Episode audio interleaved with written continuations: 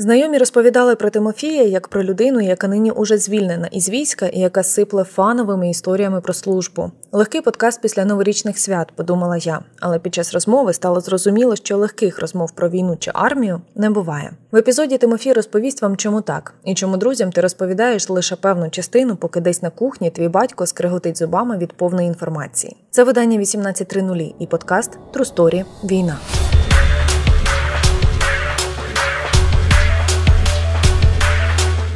Насправді я хвилююсь, тому що це мій перший подкаст із людиною, з якою я досі не була знайома. Тому привіт, Тимофій, давай знайомитись. Ким ти був до 24 лютого? До 24 лютого я був підприємцем приватним у сфері реклами.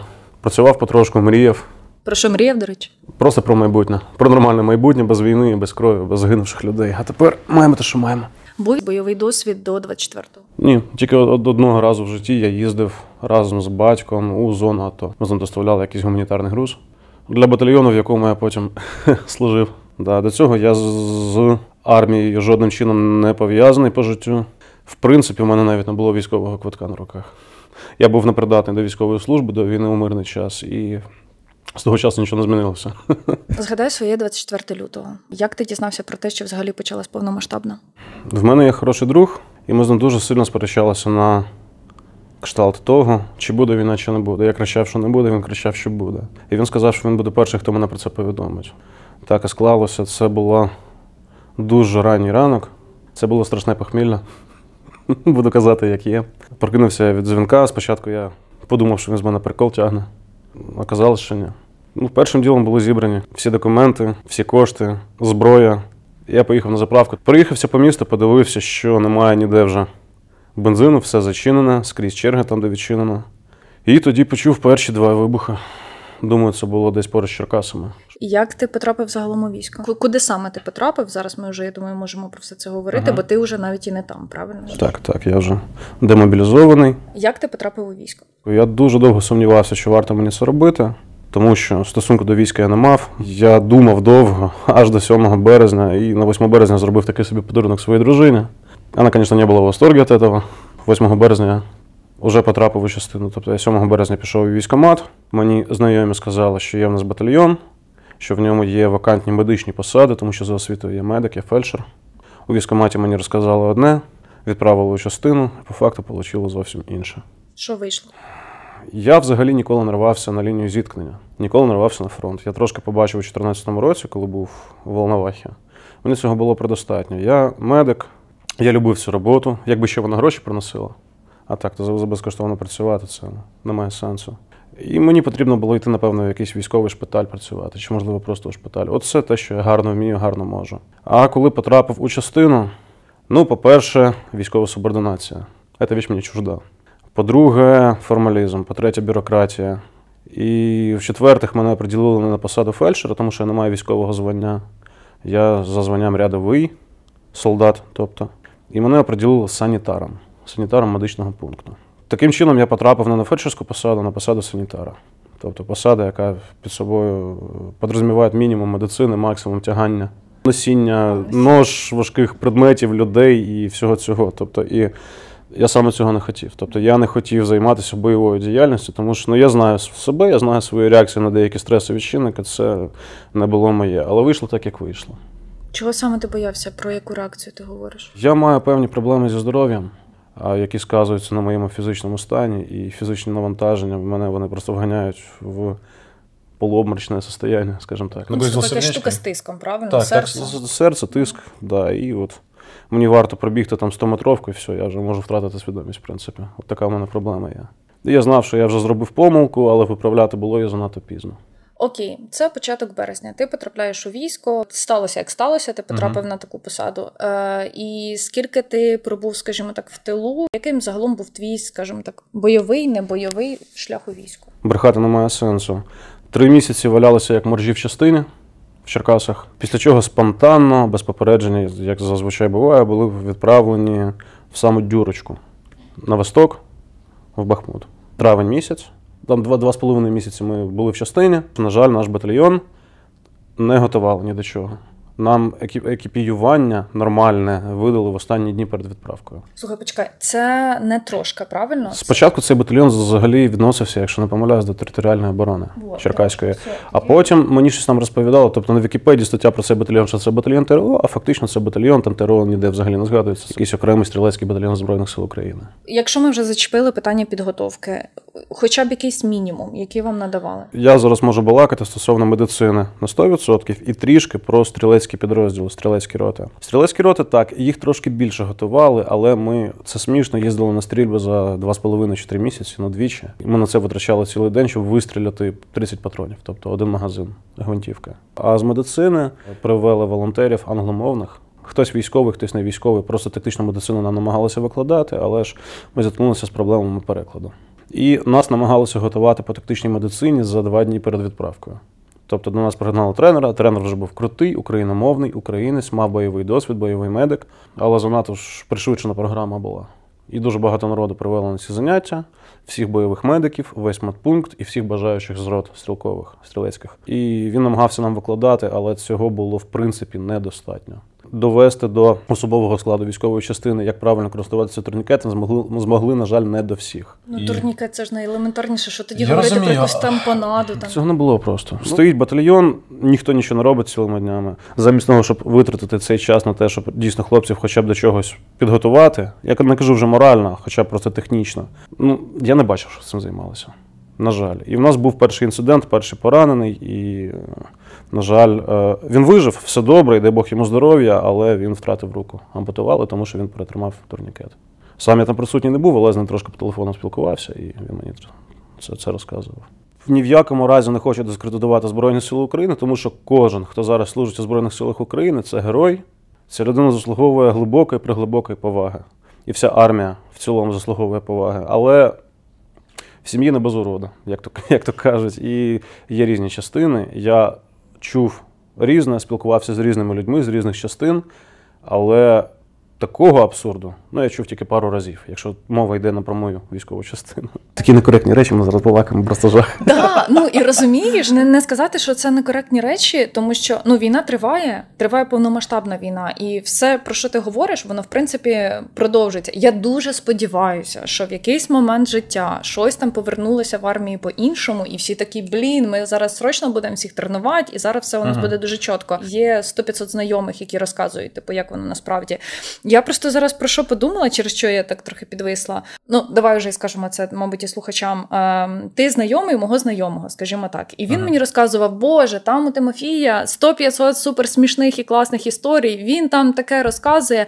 Я думаю, блін, такий буде, знаєш, веселий, лайтовий, легкий подкаст людям, типу, під ялинку. На жаль.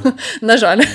Але давай так, це 100% не на жаль. І я дуже сподіваюся, що ці подкасти будуть слухати. Ну, я знаю, що їх 100% слухають військові. Зрозуміло, що я не знаю, чи їх слухає там якесь командування, але я дуже сподіваюся, що колись їм на це поскидають лінки, і вони такі: ох, ох як ми зараз, ох, як ми зробимо зараз висновки. Ага. Ну, типу, такого. Ми не будемо продовжувати тему із непідготовкою глибше. Що хочу зауважити, що в ході служби. Трохи пізнавати це, що все було зроблено, але це було зроблено дійсно. І підготовка. Угу. Тобто тактична підготовка була вже в процесі війни, медична підготовка вже була трохи після бойових дій, коли нас відводили від лінії зіткнення. Ми тоді проводили, і я теж проводив ці заняття для всіх род, для всіх солдатів, стрілків. І це типу ти вже послужив і потім і сам проводив? Чи? Да, да. Я був єдиний е, з рядового складу, хто мав медичну освіту, наскільки я розумію, наскільки я пам'ятаю. І мене мій ну, командир медичного пункту просив проводити ці заняття. В принципі, ми їх проводили. Проводили достатньо успішно, і з медициною ми, в принципі, питання закрили. Тобто, все вже нормально, вирівнялося. Там якісь знання, не знаю, коли ти там навчаєшся і так далі. Вони з часом трохи затираються втрачаються, вони не втрачаються зовсім, але вони можуть там щось забутися і так далі. Ти якось поновлював свої знання там якимись книжками чи переглядом відосів в Ютубі? Як це було? Виключно переглядом відосів в Ютубі, спілкуванням з живими е, санінструкторами, які до нас заїжджали, приїжджали, з якими переписувався десь у соціальних мережах. Як це було? Ти сидів в окопі, чи ти сидів, коли вас Ні. там відводили з сектора? В мене було достатньо часу для цього, коли ми сиділи, нічого не робили в Черкасах. І тепер Бахмут. Розкажи мені, будь ласка, скільки ти пробув загалом там на БЗ, на на якомусь бойовому завданні? Що входило в твої обов'язки там? Як тут правильно сказати? Ми коли приїхали в Бахмут, Бахмут це в нас була штаб. Тоді ще там було плюс-мінус спок... не так, як зараз, Ну принаймні. так, як зараз, але там ніколи не було спокійно з початку війни. Ну там не було так, як зараз. Зараз Бахмут вже майже зрівнялося з землею, там жах просокується. Позиції в нас були трохи далі. Вони були десь в районі Лисичанську та Сєвєродонецьку. Я розуміючи свою ситуацію з фізичною підготовкою, я розуміючи ситуацію з багатьма чинниками. Я просив командування, щоб вони мене залишили працювати при штабі, тому що я знав, що, по-перше, мені за законом не було положено фізично навантажуватися. Вони повинні були мене взагалі за законом перевести з медичного пункту на, як це звучить українською, не знаю, должность, яка соответствует фізичним можливостям і состоянию здоров'я. Так, це в статуті військовому прописано, але ну, це ігнорувалось. І все ж таки мене залишили працювати при штабі. Я займався пошуком веденням примітивної документації стосовно наших поранених і, на жаль, загинувших в складі е, групи з декількох людей. Періодично виїжджав по всім госпіталям Бахмутського району, Донецької області, Луганської області, і ми вишукували своїх хлопців. Їх розкидали по всій області, везли поранених е, і загиблих незрозуміло куди, в різні госпіталя в хаотичному порядку. І я вишукував цих людей, намагався вишукувати, і більшість ми знайшли. І потім вже ж е, намагалися контактувати з цими людьми, дізнаватися, як їх стан, де вони лежать, і продавали цю інформацію вищому командуванню. Зараз, із висоти часу, який минув, ти можеш оцінити, наскільки на тебе е, загалом повпливало перебування там? Е, Загалом повпливало безпосередній контакт із трьохсотими, із тими, хто поранений, і з тими, хто, на жаль, загиблий був на війні. Як морально це все було сприймати? Ну, в принципі, саме ці моменти на мене не сильно вплинули, тому що я вже мав, е, на жаль, е, опит. Я працював на швидкій допомозі колись. Саме це мене зовсім не зачепило, тому що я знав, що, що я побачу і що там буде. А от в плані стрільби і в плані особливо бомбардувань, ракет і прильотів поруч, е, це мене просто збило з пантелику. Чим нас застрів Бахмут? Через 2 чи 3 дні, не пам'ятаю точно перебування там, в нашу частину, в нашу базу, скажімо так, був прямий прильот. Я не знаю, хтось казав авіабомба, хтось казав ракета. Ну, коротше, гепнуло так, що всі офігелі. Дуже пощастило, що з тої будівлі більшість солдат напередодні виїхала, але все-таки там були люди, і, на жаль, ми мали одного загинувшого і, багатенько поранених. І я знаходився не на своєму робочому місці, я знаходився трохи ближче до місця цього прильоту. І коли я почув цей перший вибух біля себе, я, ну, там було декілька вибухів підряд, і останній був наш. Воно підлітало все ближче, ближче і ближче. І коли воно вшатало, мене на пару хвилин потеряло, і після чого я зрозумів, що мені треба повертатися на своє робоче місце і щось робити. Хоча б броню і каску надіть, як мінімум, і взяти медикаменти. А ти сидів без каски? Я взагалі гуляв по частині, тому що це був ранній, ранній ранок, я там до когось підійшов, з кимось про щось розмовляв, і воно почало крити і прилетіло. Після чого я якраз відчув свій стан здоров'я, схватив ноші, якщо не помиляюсь, надів броню та каску і побіг до місця прильоту, щоб е, яку-небудь допомогу хлопцям надавати. Але на полпуті, на жаль, втратив свідомість, тому що там був такий крутенький підйомчик, і в мене задишечка зробила своє діло, і коротше. Я коли в себе прийшов, то мені залишилося тільки слабкі поранення і все інше. А іншим займалися хлопці е, з мого підрозділу. Я дуже насправді не люблю цю тему, але все одно не запитувати про це мені здається так само тупо. Як ти думаєш, вони, е, ну тобто ворог, ну тобто їм зливали просто цю інфу місцеві? Ні для кого не секрет. Там дуже багато колаборантів. І більшість тих, хто там залиш- залишився, це або люди, які зовсім без грошей, або дуже глибокі пенсіонери старенькі, або колаборанти. Ждуни, ми їх так називали. І коли ти виходив, тоді ще можна було ходити на Бахмутський е, базар, ринок. Е, і ну, це дуже неприємно, я вам скажу. Е, На тебе косяться, на тебе так дивляться. Ні, звичайно, там є люди, які проукраїнсько налаштовані. Скажи мені, будь ласка, розкажи мені про них хоч трошечки. Скажи мені, що є це сонце десь. Ні, Десь є, десь зустрічається. В Бахмуті ні з ким не спілкувався, і в мене, в мене, в принципі, не було на це часу. А вже після Бахмута я в Бахмуті пробув е, трошки менше місяця, і після чого я був госпіталізований зі своїми там проблемами зі здоров'ям, ті, що я маю зазвичай. Місяць в мене не було на лінії зіткнення, після чого я повернувся приблизно в той самий район, але наша частина вже була передислокована трохи подалі. Як е, склалася доля після Бахмута? Чи були якісь ще виїзди по Далі було навіть цікавіше. Ну, Бахмут це взагалі, ну, російською, вибачте, мрачне місто для мене. Я не хочу туди більше Ми з моєю дружиною жартували, що коли вона до мене приїхала у госпіталь і я сів в автомобіль, це був типу жарт. Я увімкнув навігатор, він у мене російськомовний, вибачайте. І перше, що він мені сказав, направляйтесь на восток. Після чого був крик: Ні, тільки не на восток. Не хочу більше на восток. Мені там не сподобалось. Місяць рівно знаходився в госпіталі, обстежувався, проходив військово лікарняну комісію, тому що вона була перший раз пройдена у Черкасах, і в Черкасах вона трошки не об'єктивна. Наша ВЛК вона робить неправдиві заключення. Чому? Ну, Наприклад, якщо людина хворіє і їй е, треба присвоїти статус обмежено придатного у військовий час, Черкаська місцева ВЛК робить придатний у військовий час. От таким чином поступило зі мною. Заключення там вони дійсно просто не відповідали дійсності. Окей, місяць ти проходив Так, комісію. ну, я лікувався, а в кінці перейшов комісію. А після чого був повернувся у військову частину, отримав е, так зване СЗЧ. Що це значить? Е, СЗЧ це самовільно залишення військової частини. Мені про це доведено не було. Е, Зі мною на цю тему взагалі ніхто не спілкувався, але я про це дізнався чисто випадково, коли мені зарплатня не прийшла. Е, Командування вирішило мене, ну, можна сказати, покарати за те, що я, не спитавши в них дозволу, звернувся до лікаря і поїхав лікуватися. А частина пам'ять нікуди не відправила. Тобто там така схема, що частина повинна кожному військовослужбовцю видавати направлення на планову або позапланову госпіталізацію. І в нас не дуже любили це робити в частині. І тому я просто нікого не питав, я просто брав і робив те, що треба мені. Ну тому що ну, інакше варіантів не було. Ніхто б тебе нікуди лікуватися не відправив, навіть якщо дуже треба. Це була така у нас проблема, але це проблема виключно моєї військової частини. Я такого більше ніде не чув, чесно кажучи. Дивись, ти перед цим, е, буквально відповідаючи на якесь там друге чи яке запитання, ти цитував е, штуку із статута. Тобто я розумію, що статути ти 100% знаєш, і ти розумів, що якщо ти там звернешся без, ну як мінімум, ти його читав, давай так. Е, Якщо ти будеш там звертатися без якогось там погодження командування або без направлення від безпосереднього керівництва, то ну типу будуть проблеми. Ти свідомо йшов на якусь там типу проблемну історію? Ні, не зовсім так.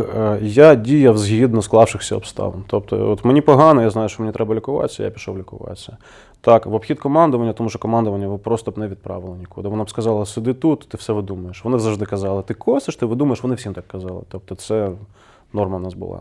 Фактично, от стосовно цього СЗЧ, воно потім було спростоване. Повністю е, я наняв адвоката, адвокат відправив адвокатський запит у військову частину. Військова частина відповіла, що мене лишили зарплати у зв'язку з орфографічною помилкою, допущеною при заповну при заповненні документації. Але до цього моменту я ще не отримав виплати за два місяці. І якраз от зараз цим питанням займаюся, тому що це просто, чесно скажу, це справа не в грошах, це справа принципу. Просто і ситуації бувають різні, і люди бувають різні, і командування буває різне. ком- Командування маніпулює цим, розумієте? Окрім того, що я займався пошуком поранених і загинувших людей по всім лікарням і моргам. Я ще інколи возив наших солдат на консультації до лікарів. І виходить, в нашій військовій частині, я не знаю, як у інших, склалася така ситуація, що навіть коли у людини є явні показання для того, щоб її лікувати, іноді цього банально не робили. Отакий був підход у командування. Хто це вирішував? Перший, хто це вирішував, це начальник медичної служби батальйону. Він отримав команди від командування батальйону безпосередньо. Тобто, і іноді було так, що у людини є певні проблеми зі здоров'ям, але її не відправляють на лікування. Ну так, так було не тільки зі мною, там, там багато таких випадків було. Я, як людина з медичної освіти, як фельдшер, я розумів багато чого, що там відбувалося, і дуже часто це було абсолютно необ'єктивно. Саме тому я ні з ким не став радитися, тому що я якби зарані знав ісход событий происходящих. Я був госпіталізований не за направленням військової частини, так, а був госпіталізований за направленням безпосередньо військового шпиталю. Нормального лікаря, який подивився на аналіз, який подивився на фізичний стан, каже: Ой, дружочок, тебе б треба почки підлічити. Їхай ти, мабуть, говорить, в Дніпр. Кажу, як скажете. А вже постфактум командування перезвонив, сказав, що я вже на півдорозі там кудись. Мене госпіталізували. В, в тебе що поранення? Ні. Так а що ж ти поїхав? Ми тобі не дозволяли. Ну, вибачайте.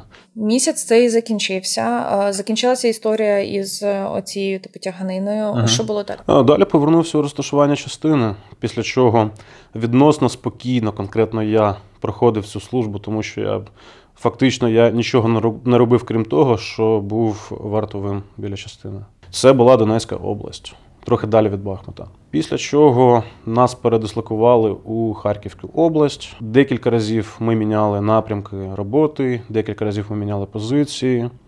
І штаб частини покатався ледь не по всій Харківській області, а особливо по деокупованим територіям. Ми там були дуже багато де.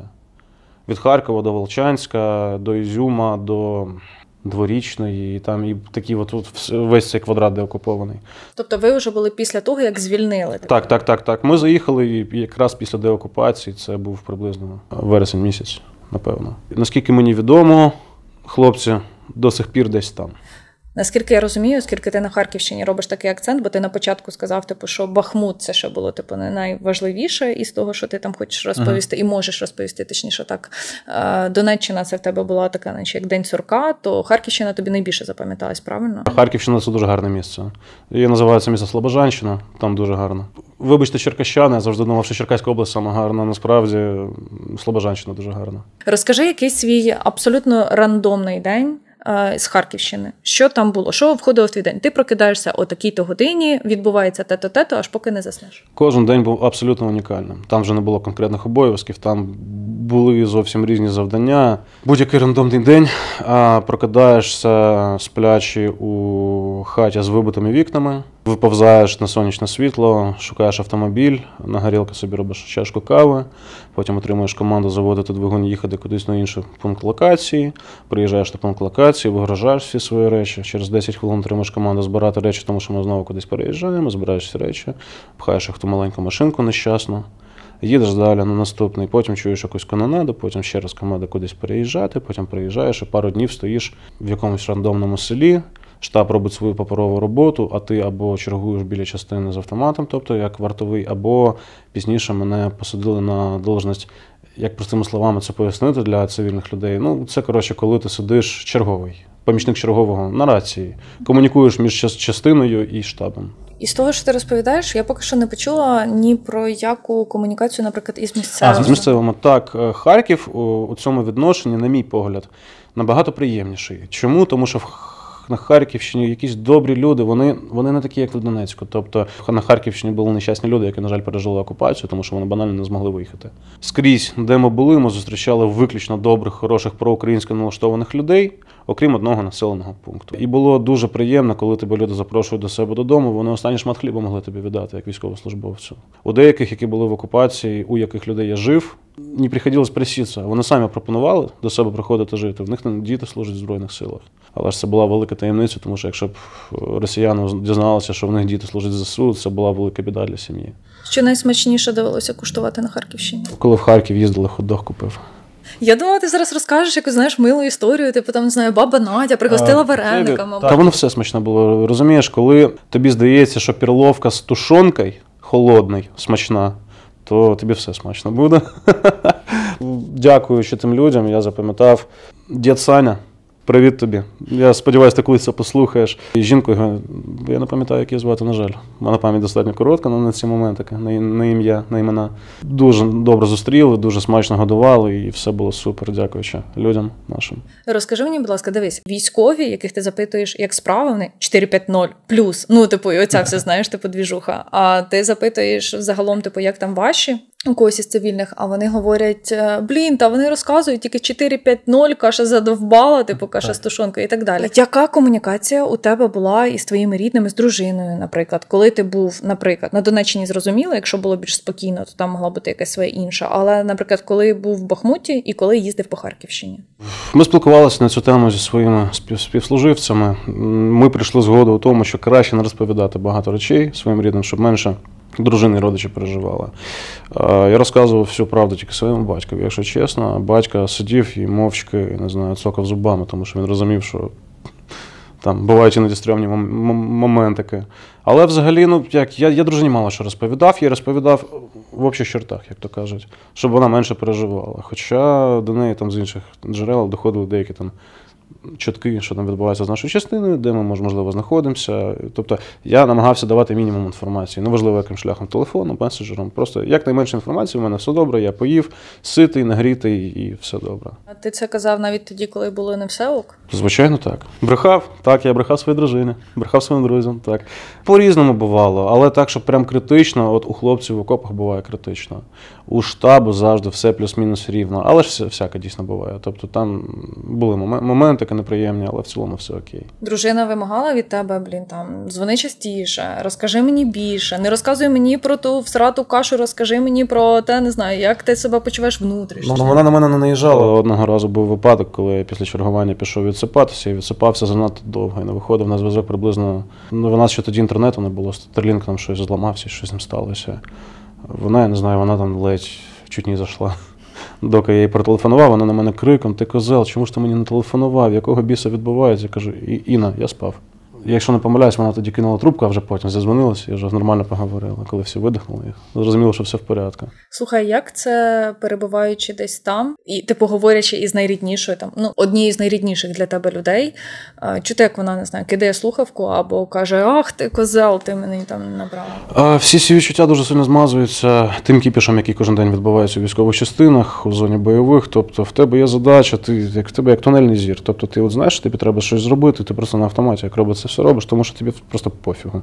Тобі треба зробити там якусь певну роботу. Все, ти її робиш, будь-що буде, а потім вже розбираєшся з всім іншим. І якось я повернувся, і це, от я не знаю, це великий контраст між тим, що ти весь час працюєш морально, навіть не завжди фізично, інколи морально на ізнос. А коли повертаєшся додому, все так м'яко, все плавно, і це мене.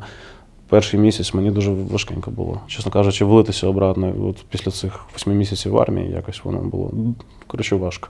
Давай е, про це не знаю, скажемо більше. По-перше, якщо описати кількома словами якісь е, всі емоції, які в тебе змішувалися за той момент, за ті моменти, коли ти був там, які три головні ти можеш виокремити?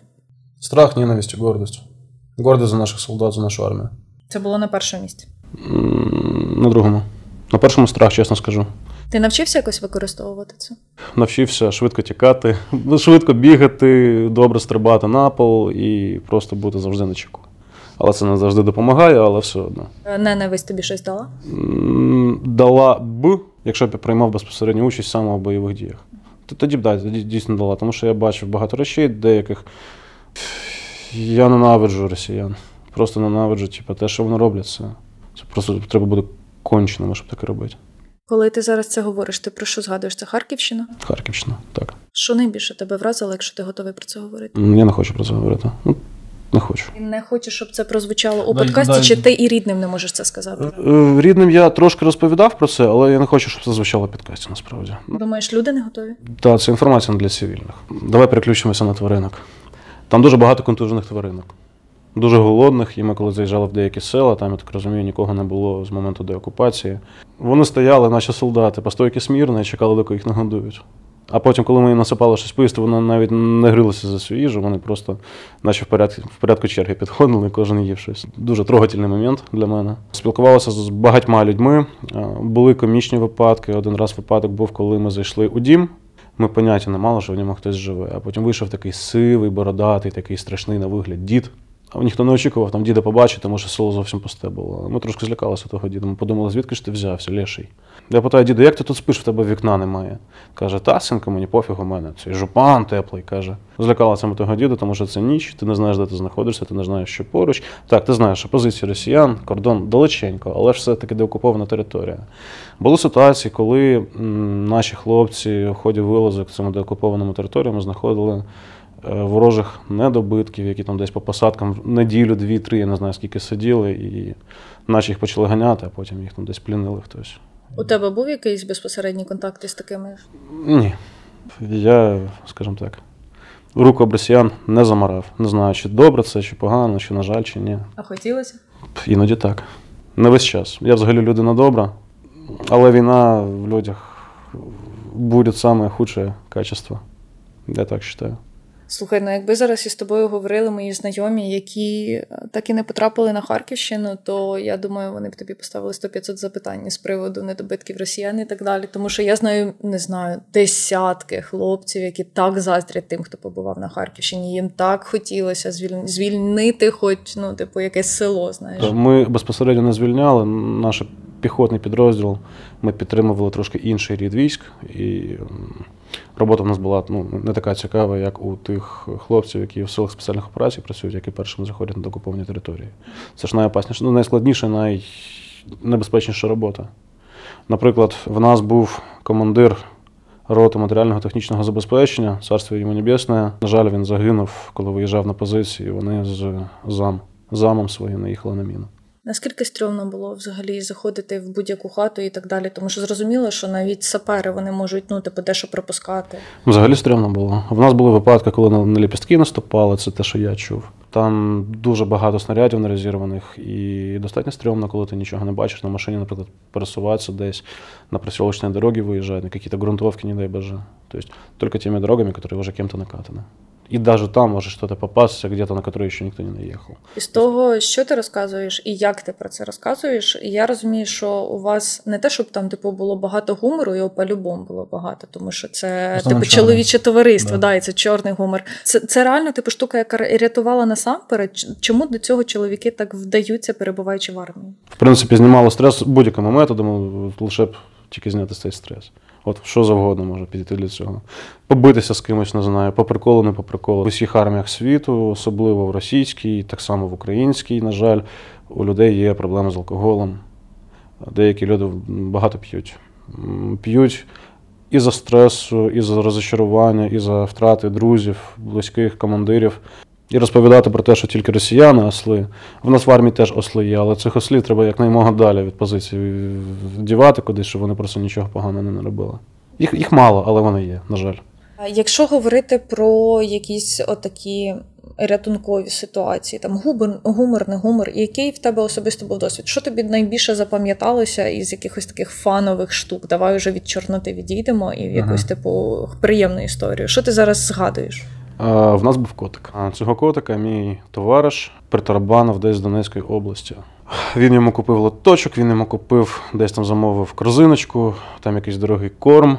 І з цим котом ми потім з цим товаришем каталися весь час разом в одній машині. Починаючи так з Харківської області, ми разом почали якось кооперуватися, разом жити в одних будівлях і разом їздити в одній машині. Він десь у Києві зараз живе у когось, його відправили хтось його захотів забрати. Цей Мурчик в нас герой, тому що цей котик він з нами прокатався. Він, на жаль, сутками сидів у тій корзинці в тій маленькій машинці. У нас легковушка була Peugeot 207. І ми з цим котиком так здружилися. Цей котик зі мною на руках на машині їздив. Ми з ним разом одну банку тушонка на двох ділили. Одного разу він е, виліз на мене спати у будівлі без вікон. Холодновато було, кіт на мені. Це, це було приємно. Дякую, Мурчику. Да, І, в общем, це це дуже сильно. Це це був дуже прикольний момент, і він дуже розряджав обстановку. Із тих військових, з якими я спілкувалася, ти, мабуть, чи не перший, хто так, типу, суперлегко згадує е, якісь типу конкретні історії. Тому що ну, типу, хлопці розказували більше дуже розмазано, і було дуже помітно, що вони не хочуть згадувати якісь моменти. Як воно в тебе зараз, коли ти згадуєш якісь такі історії, не знаю, внутрішні твої переживання? Я не все хочу розказувати, не все можу розказувати, не все буду розказувати, але деякі моменти е, розумієш дуже дуже багато історій про кожен день окрема історія, але ти їх згадуєш виключно ситуативно. Коли якийсь там, ну я не знаю, тригер чи або якась ситуація, яка тобі щось там нагадала, ти такий згадав, о, оце я можу розказати, це прикольно, або це цікаво.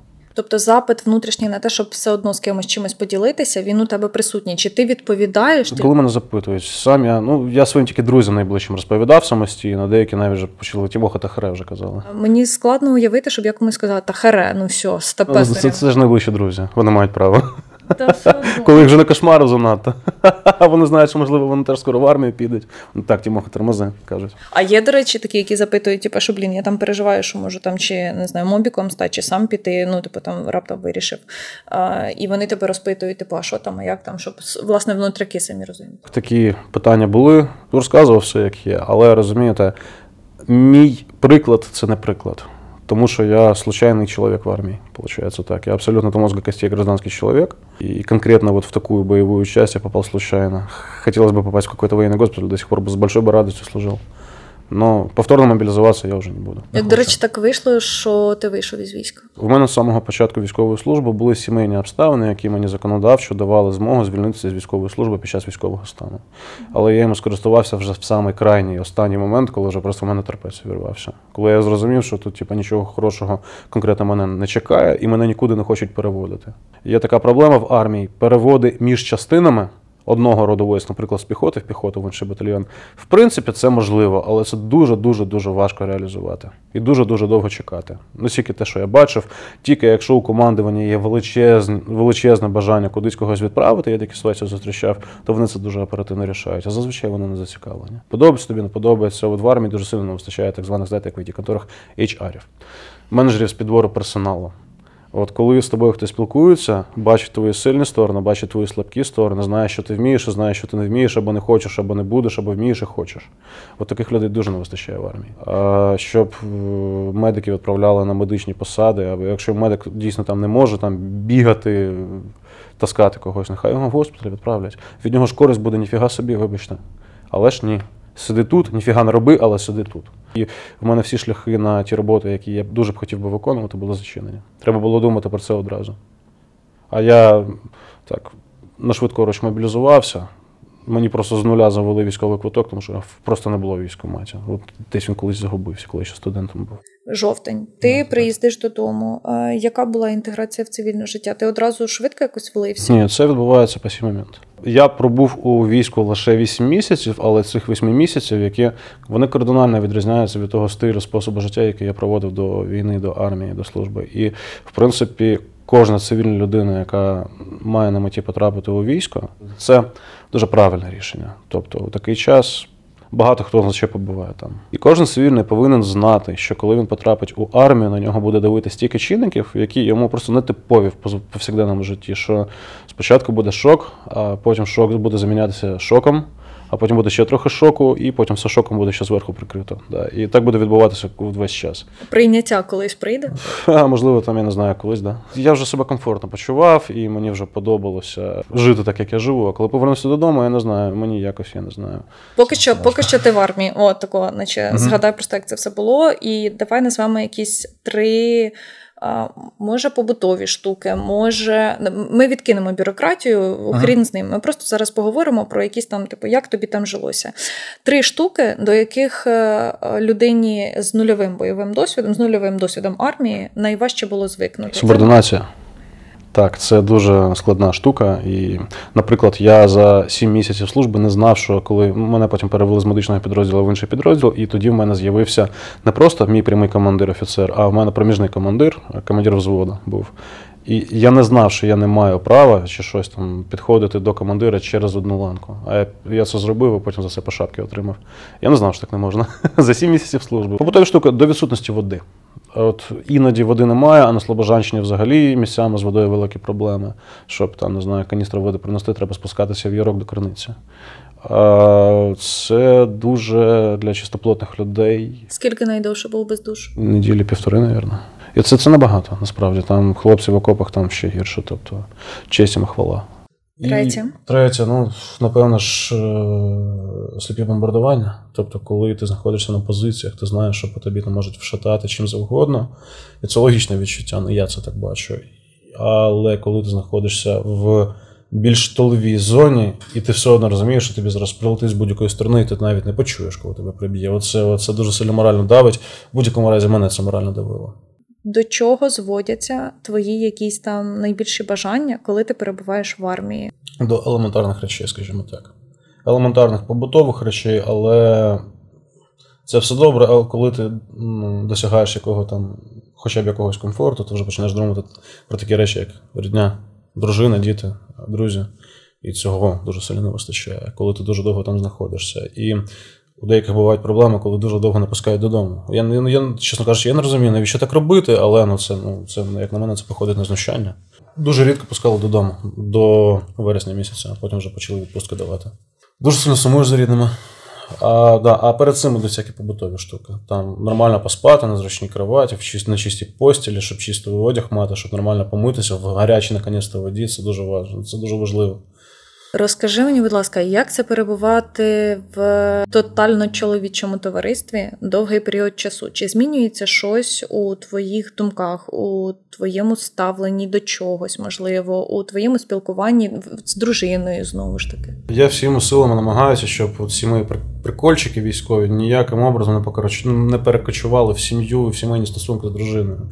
Але дружина мені каже, що я став набагато грубіший, набагато менш тактичний став більше е, виражатися нецензурною лексикою, на жаль, так. Ну, це такі от послідствия чоловічого колективу. Але ж розумієте, колективи бувають різні. А в одному колективі так заведено, в іншому інакше заведено. Спочатку важкувато було, тому що це занадто чоловічий колектив. Коли з тебе пруть гормони та агресія, там занадто часто драки відбуваються, і всякі там потасовки, невдоволеність е, спільним побутом, тому що одному не подобається, як ти двері закриваєш, а тобі не подобається, як хтось там не знаю, крехтить, коли з кроваті встає. І коли дуже довго перебуваєш разом в колективі, то починаються певні конфлікти. Поки ти там був, це якось позначалося на спілкуванні з рідними? Не знаю. Не знаю. А на спілкуванні з товаришами, побратимами, бойовими, небойовими, ну, бувало різне.